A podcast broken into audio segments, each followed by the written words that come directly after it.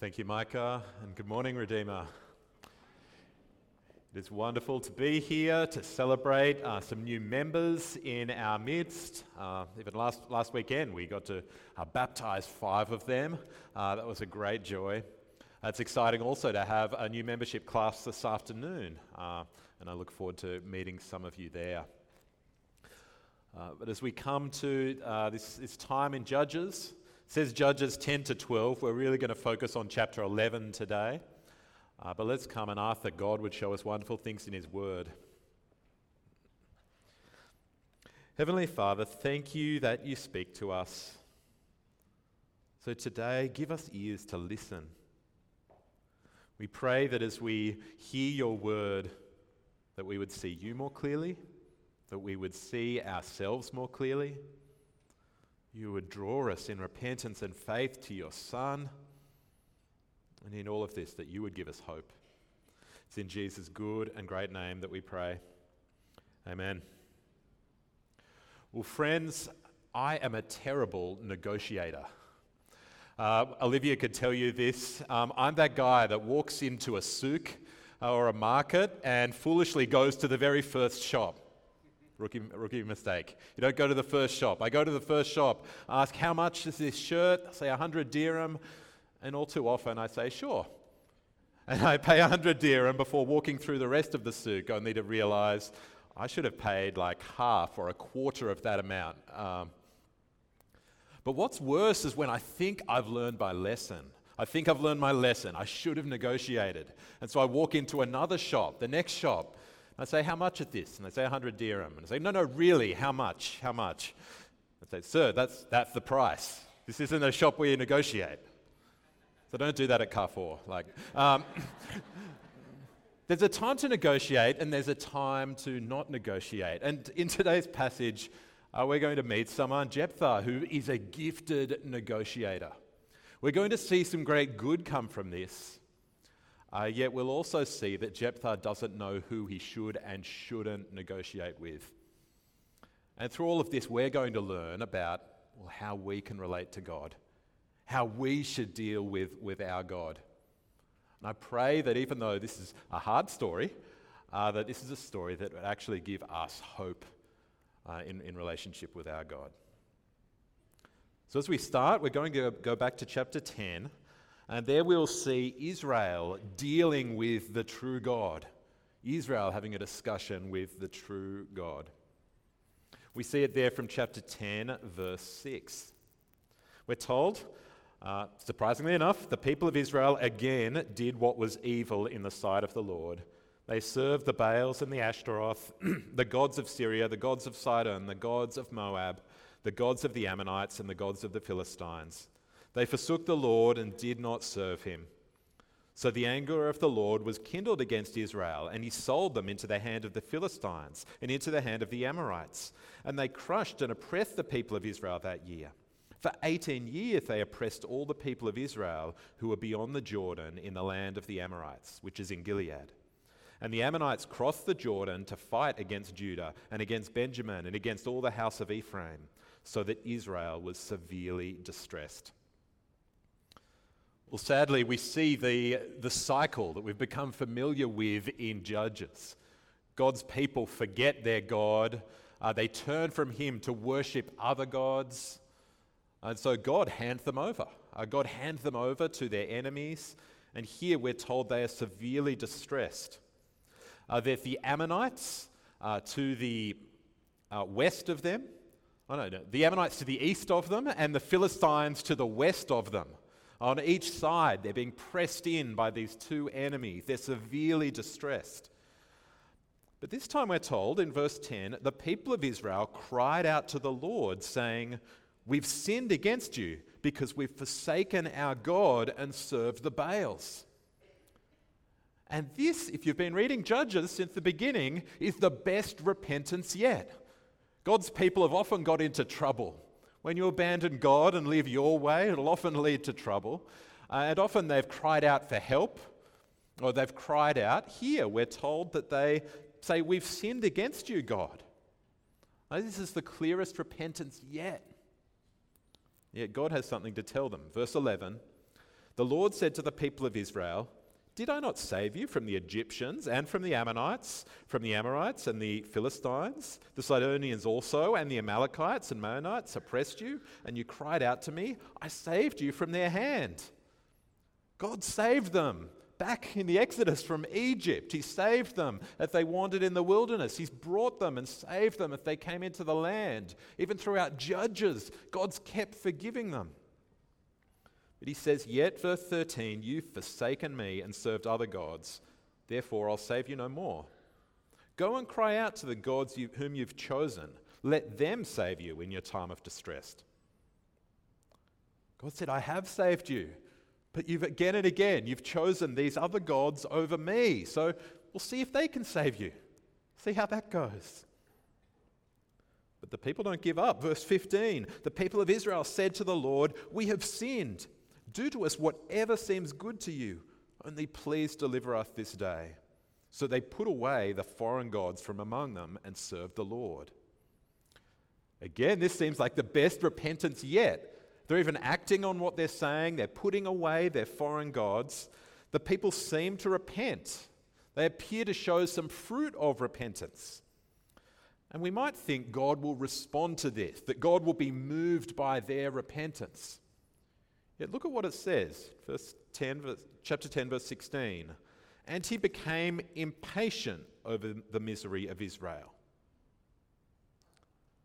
We might expect it to say God was moved by the repentance, God responded to their repentance. But it doesn't say that. It says God's not moved by their repentance, but by his compassion and mercy. God's salvation doesn't flow from our repentance, but from his love, even his pity.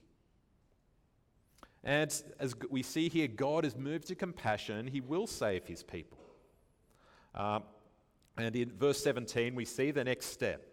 Uh, the, the enemies, the Ammonites, they come ready to attack Israel, and the leaders, especially of Gilead, say to one another, Who is the man who will begin to fight against the Ammonites? He shall be head over all the inhabitants of Gilead. And that sets the scene for our next judge, for Jephthah. And we'll, we'll meet Jephthah. We'll see that Jephthah is a skilled negotiator. And here he will deal with the duplicitous. No, no, duplicitous isn't a word we use very often, but I think it fits here. To be duplicitous is to be two faced, to say one thing and to do another, or to do one thing and then when it suits you, to do another thing.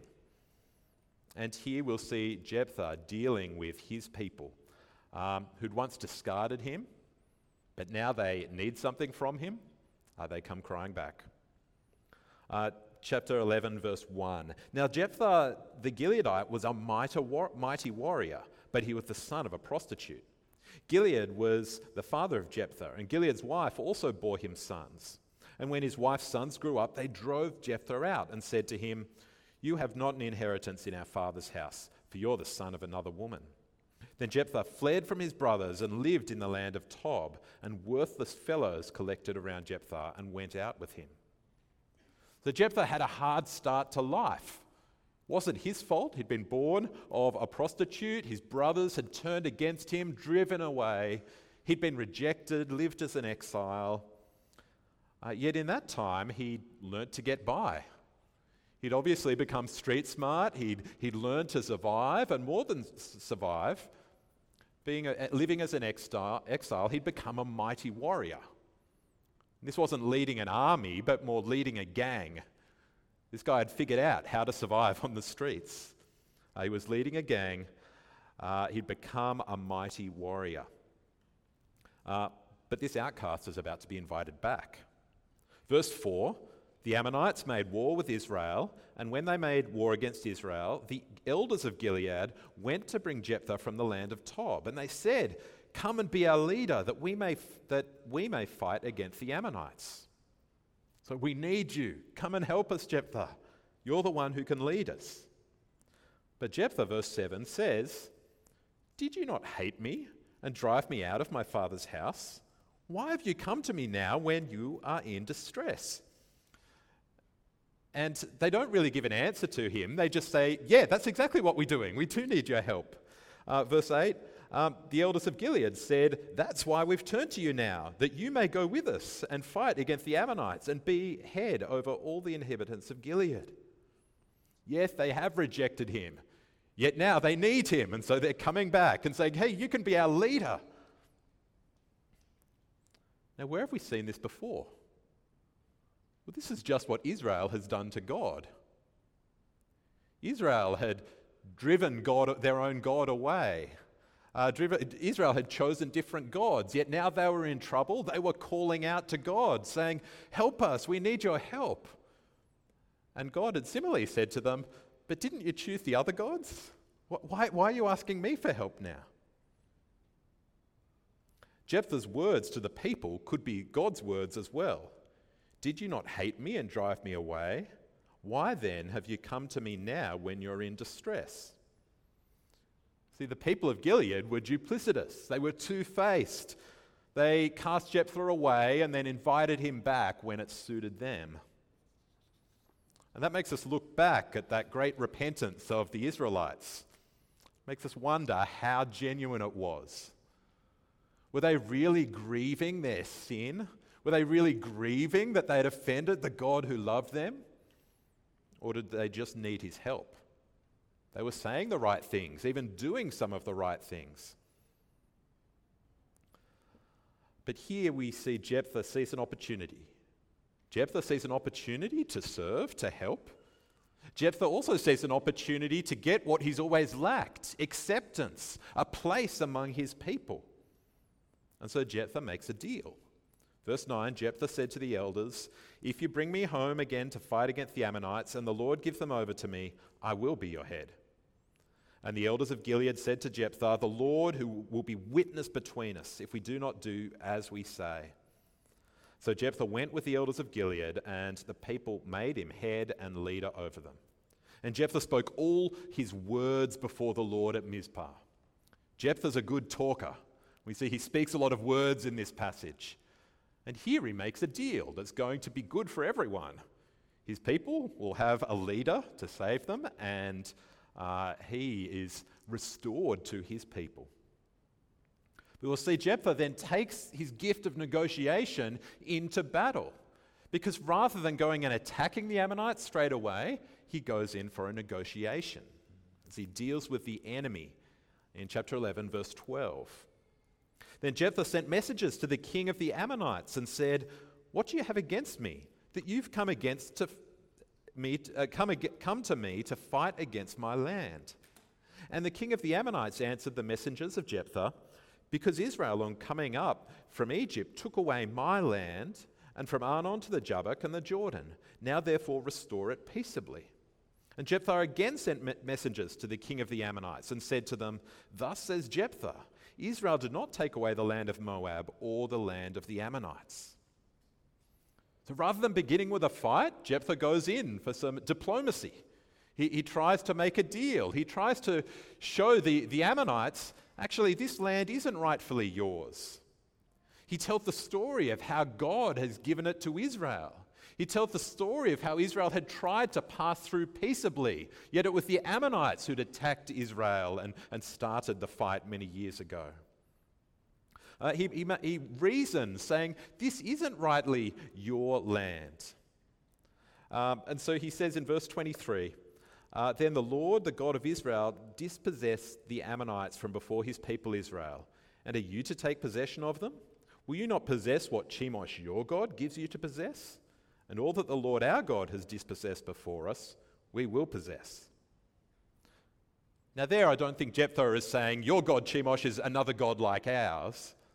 I think he's saying, well, God's given us his land. You can take whatever your God gives you. He concludes in verse 27 Therefore, I have not sinned against you. You do me wrong by making war on me. The Lord, the judge, may the Lord, the judge, decide between the people of Israel and the people of Ammon.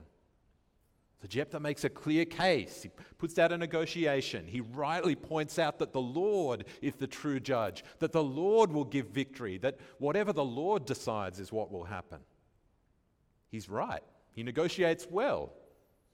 But even then, the king of the Ammonites did not listen to the words of Jephthah uh, that he sent to him. Here we see Jephthah has a confidence in the Lord.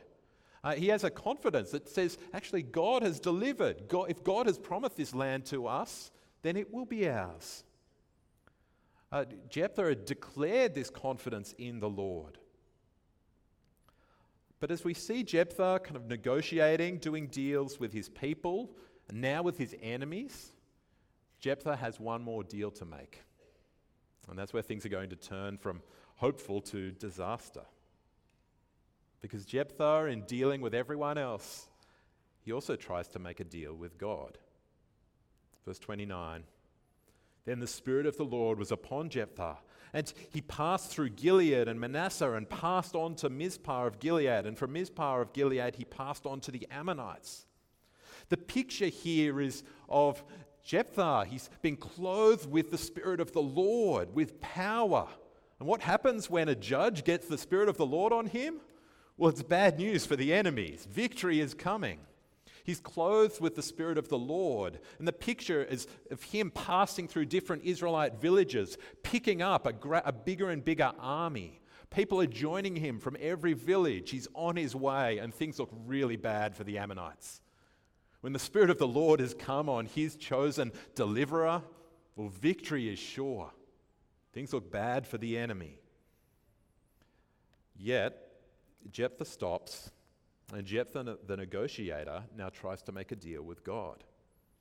Verse 30 Jephthah made a vow to the Lord and said, If you will give the Ammonites into my hand, then whatever comes out from the doors of my house to meet me when I return in peace from the Ammonites uh, shall be the Lord's, and I will offer it up for a burnt offering. Jephthah makes God an offer. He tries to make a deal with God. We've seen in this passage that actually God doesn't respond to people's deep repentance. God's moved by his own compassion and mercy. And here, though Jephthah had been clothed with the Spirit of the Lord, though victory was certain, though he was on his way to destroy the Ammonites, he stopped and tried to make a deal. Uh, in verse 32, we're told Jephthah crossed over to the Ammonites to fight against them and the Lord gave them into his hand. He struck them. Uh, he struck them, 20 cities, as far as Abel Keramim, with a great blow. So the Ammonites were subdued before the people of God. God does give his people victory through Jephthah. Uh, God does give a great victory. Yet this victory was completely unaffected by the vow that Jephthah made. Verse 29 said, From Mizpah to Gilead, he passed on to the Ammonites. Then verse 32 picks up like there was nothing in between and says, So Jephthah crossed over to the Ammonites to fight against them, and God gave victory. Jephthah's vow was completely unnecessary. When he had been raised up to deliver his people, when he had been clothed with the Spirit of the Lord, well, victory was certain. Yet Jephthah, the deal maker, had tried to make a deal with God. And it's a day of victory until, well, he goes home. Verse 34. Then Jephthah came to his home at Mizpah, and behold, his daughter came out to meet him with tambourines and with dances. She was his only child. Beside her, he had neither son nor daughter. And as soon as he saw her, he tore his clothes and said, Alas, my daughter! You've brought me very low, and you've become the cause of great trouble to me. For I've opened my mouth to the Lord, and I cannot take back my vow. Jephthah had made this vow, and we don't know what he was imagining would come out from this house. Would it be an animal? Would it be a slave? Yet the worst happens his only daughter comes out. And here we see, well, Jephthah has talked too much. Again, he's, I've opened my mouth to the Lord. We see Jephthah seems to blame his daughter. You have brought me very low. You've become the source of great trouble to me. His daughter hasn't done any of this. It's him who's talked too much. It's his, him who opened his mouth, who tried to make a deal when he didn't need to. She said to him in verse 36, My father, you've opened your mouth to the Lord. Do to me according to what has gone out of your mouth, now that the Lord has avenged you on your enemies, on the Ammonites. So, he said, so she said to her father, Let this thing be done for me. Leave me alone two months, that I may go up and down on the mountains, weep for my virginity, I and my companions. And Jephthah, who's always got something to say, who's always been talking so much, he says, Okay, go. Uh, we're told he sends her away for two months. She departed, she and her companions. They wept, and at the end of the two months, she returned to her father, who did with her according to his vow that he had made. So even the writer can't bear to repeat what he did to sacrifice his own daughter. He did what he'd said he would do. So Jephthah killed his only daughter. He sacrificed her like the pagans, like the nations around him did to their gods. In case you're in any, any doubt, this was wrong. The law of God itself made provision for rash vows. If you'd made a vow, a promise to God that you later realized was a mistake, that you realized was sinful, you could turn back. Leviticus chapter 5, verse 4 and 6 says, If you realize your sin in making a vow, go and confess that sin to God. Go, go and offer a, a sheep as an offering, and your sin will be taken away. You can break that vow. If you've sinned in making it, you confess that sin to God. Yet Jephthah, this man who makes things happen with his words, he holds on to what he said. He doesn't take advantage of the provision that God's word had made for foolish and rash vows. And what's ver- worse is Jephthah does to his daughter what God had told his people not to do. Deuteronomy 12. Uh, Israel had been told, You must not worship the Lord your God in their way in the way of these other nations. Because in worshipping their gods, they do all kinds of detestable things the Lord hates. They even burn their sons and daughters in the fire as sacrifices to their gods. Israel had been told when you go into the promised land, when you drive out these nations, don't worship me like they worship their gods. They think their gods need to be manipulated. They think their gods need to be convinced. Their gods need to be negotiated with to see how much do I need to give these gods so that I might twist their arm and they'll give me what I need? How much do we need to give our gods so that, so that they will do what we want? How hard do you need to kick the vending machine so that it will give you the, the, the, the treat you want? That's how the other nations treated their gods. Yet the people of Israel were not to tr- treat their God like that. They were not to do wickedness in their name. And especially when they were fighting against the Ammonites, the god of the Ammonites was Molech. And back in Leviticus, they'd been warned specifically. Leviticus 18, verse 21 Do not give any of your children to be sacrificed to Molech, for you must not profane the name of your God. I am the Lord.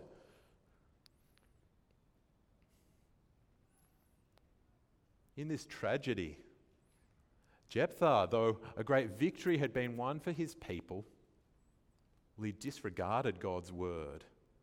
He, he did and followed his worldly wisdom, this vow that he had made, thinking he needed to manipulate God, rather than listening to the wisdom from above. God's word that said there's forgiveness for a foolish vow, that you should never sacrifice, never worship in the way of the gods around them. Victory for God's people, yet tragedy for Jephthah's daughter. Tragedy for his family. And a day of sadness and shame for Israel. This is a sad story. It ends sadly. But what can we take from it? What can we learn from it? Well, I think there is one medicine that would have healed that, the sickness in Jephthah's heart there's, there's one truth that if Jephthah had grasped, everything would have been different. And that one truth is the goodness of God. Jephthah treated God like he was like all the other gods who needed to be convinced, who needed to be manipulated. Yet our God is not like that. We don't need to do deals with God because our God is good. Jephthah didn't trust the goodness of God. He tried to do deals with God, manipulate him, instead of just trusting God's compassion and power. And doubting the goodness of God, well, it's always been at the heart of sin. In the garden, Adam and Eve, they'd been made like God. They were made in the image, the very image of God. Yet the serpent comes and says, Don't you want to be like God? He casts doubt on God's goodness so that they try to take for themselves what God has already given them. The Tower of Babel, the nations of the earth come together to make a name for themselves, all the nations of the earth. And God, God does away with that. And in the very next chapter, Genesis 12, well, God actually, as a promise, says, Well, actually, I am going to make your name great. I am going to bless all the nations of the earth through Abraham. Throughout history, if people have made gods in their own image, if people have worshipped all kinds of so called gods, the way we do this, the way people do this, is we think we need to give this God something, to convince this God to be good to us. Whether the sacrifices we can make, the life we can live, the righteousness that we can attain, we think we need to be good enough to win something from God. We need to be good enough to earn something from God. And in doing so, we fail to see his goodness. In Jesus' temptations, this was the very temptation. God had just told him in his baptism, You are my son whom I love. With you I am well pleased. And Satan comes and says, Are you really the Son of God? If you're really the Son of God, prove it. He tried to make Jesus doubt the goodness of God. Yet Jesus trusted the goodness of God. Uh, Jesus didn't do things his own way. Jesus submitted to his Father's wisdom. And though Jesus was rejected by his own people, like Jephthah was, and they, like Jephthah's very rejection had taught him to fight and be a mighty warrior that God then used to save the very people who rejected him. Well, in Jesus, we have the one who was rejected by his own people, yet in that very rejection, opened the door for salvation.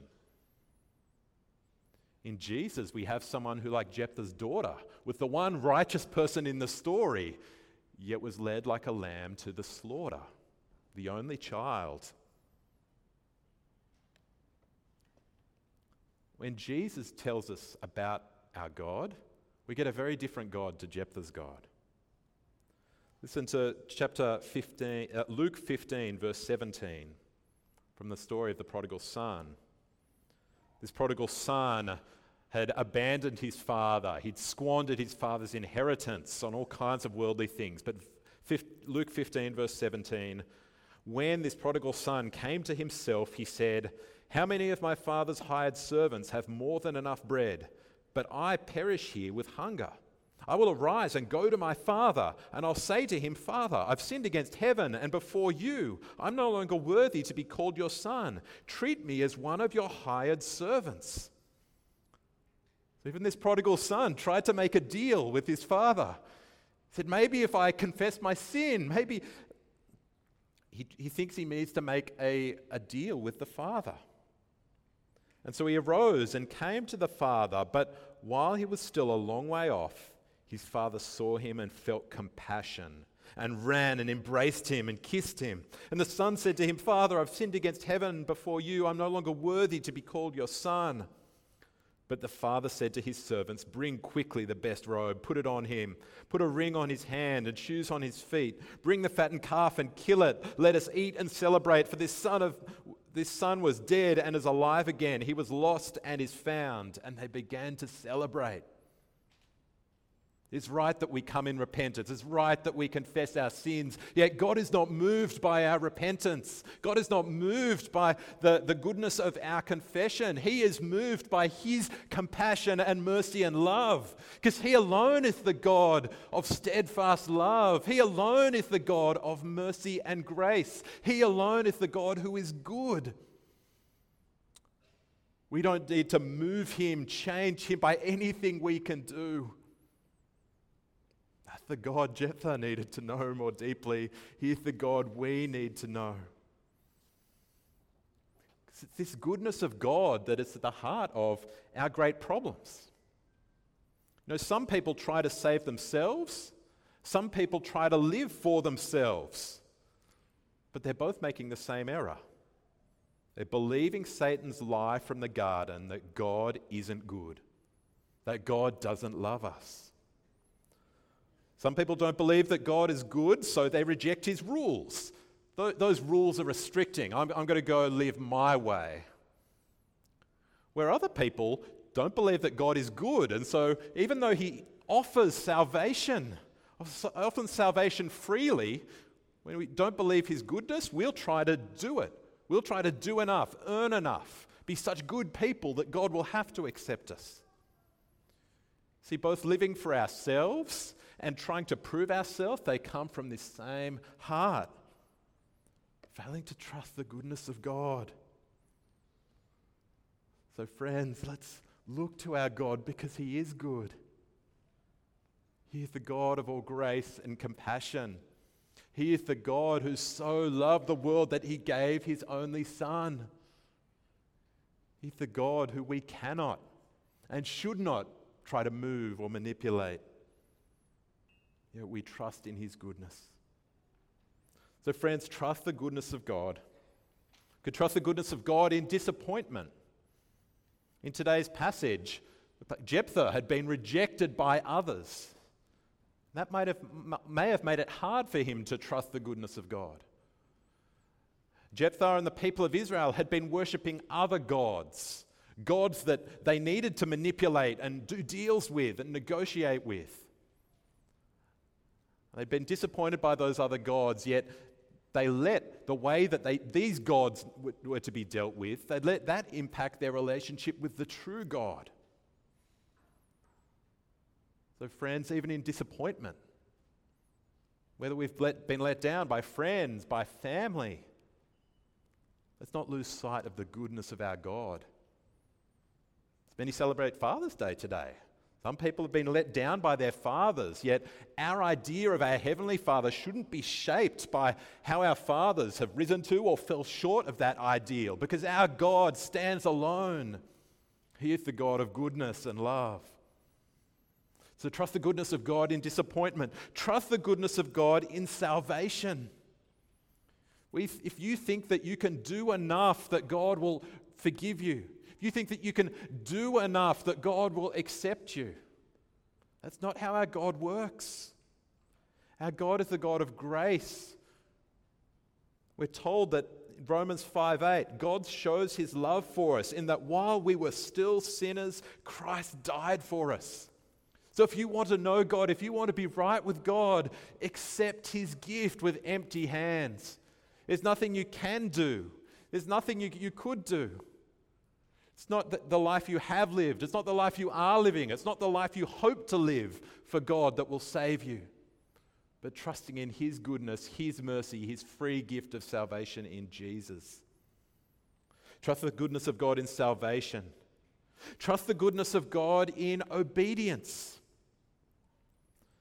Because as we, we seek to obey God, as we seek to live for His glory, we're living for one who is good.